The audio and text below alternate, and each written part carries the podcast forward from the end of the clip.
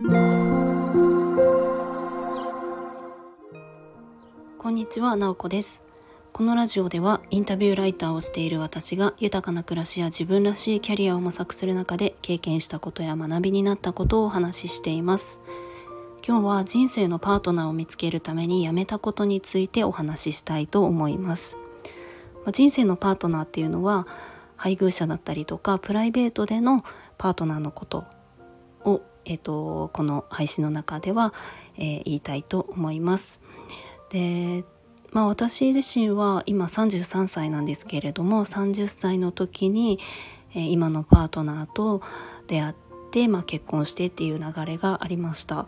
まあ、すごくあの相性というかよくってお互いの世界を広げられるようなあの相手だなっていうふうに思っています。でですね、まあ、もうちょっとその出会いの前に遡って私自身がこう20代の時に人生のパートナーを見つけるためにこうやめたことっていうのをお話しすると、えそれが何かって言ったらマッチングアプリを使うこと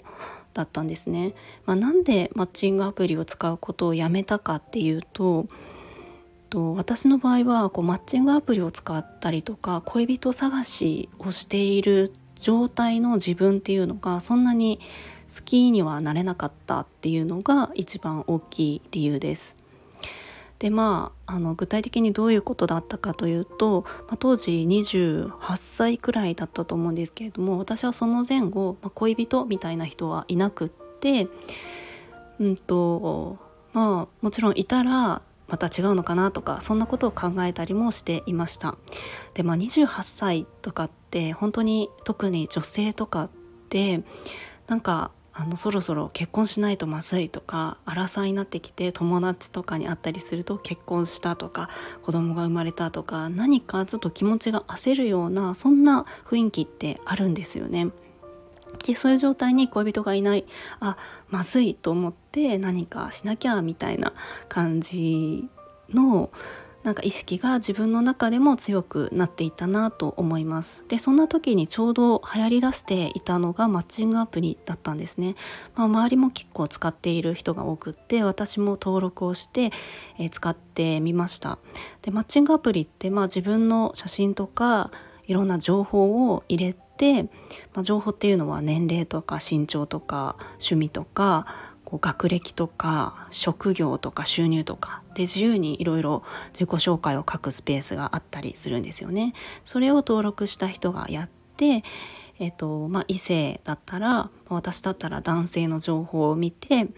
あのなんか「いいね」みたいなボタンがあったと思うんですけれどもそういうところで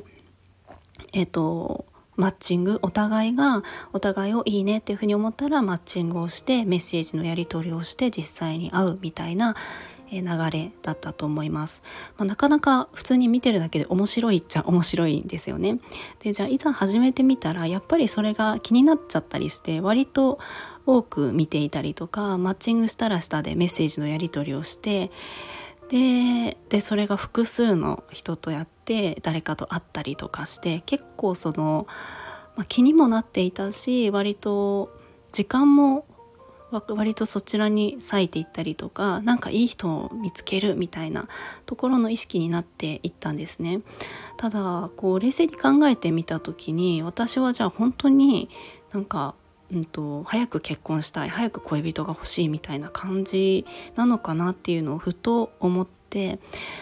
なんだかその時私が一番やりたかったことって自分がこうこれからどんなキャリアを歩んでいくのかとかこう勉強したいことがたくさんあって本を読んだりとか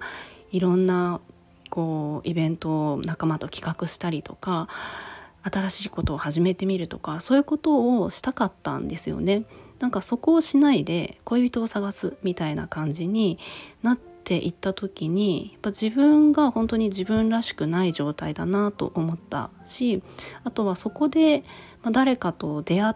たりとかもう付き合いとかしたとしてもなんか自分の本来の姿ではないのかもなっていうふうに思って、まあ、そういうふうに考えて本当にマッチングアプリ数ヶ月でやめてしまったんですよね。でやめたら本当に何て言うかまあ何でしょうねなんか別に何か好きなことをする中で素敵な人と出会ってパートナーっていう形になったらなったで自分の世界は広がるしやりたいことをやって生きていくそして出会いが、まあ、ないというか、まあ、30歳で出会うかもしれないし40で出会うかもしれないし50で出会うかもしれないし別に何歳でもいいやみたいな。なんか好きなことやっていく中でそういうあの一緒にいたいなって思う人と出会ったタイミングがあったら一緒にいればいいやっていうふうに考えるようになりました。そしたら本当に何か社会の流れとか周りの話題で流されてあマッチングアプリやって恋人探してもう30までに結婚してみたいなそんなのが全然なくなったので本当に楽になったなと思います。で辞めてからは私は本当にまあ本当にやりたいことというかやっぱりキャリアのことを考えたり勉強したりとかするのが好きだったのでそういうことに、ま熱中していったなと思います。で実際に、まこれは本当に結果としてですけれどもそういうやりたいことをやったりとか自分の趣味とかに時間を割いていく中で今のパートナーとも、出会うことができたので今考えるとそういうふうにしてよかったなと思います。本当にまあじゃあ出会っ今はもしかしたらそういう方がいないっていうことももちろんありえたと思うんですけど私はそれはそれで人生を楽しんでいたんじゃないかなっていうふうに思っているんですよね。なのであのそんな感じで人生のパートナーをこう探す探すためというかなんかそこを意識しなくなったっていう風な言い方の方が、えー、正しいかもしれません。が、えー、マッチングアプリをすることをやめたっていうお話をさせてもらいました。今日も最後まで聞いていただきありがとうございます。もいもい。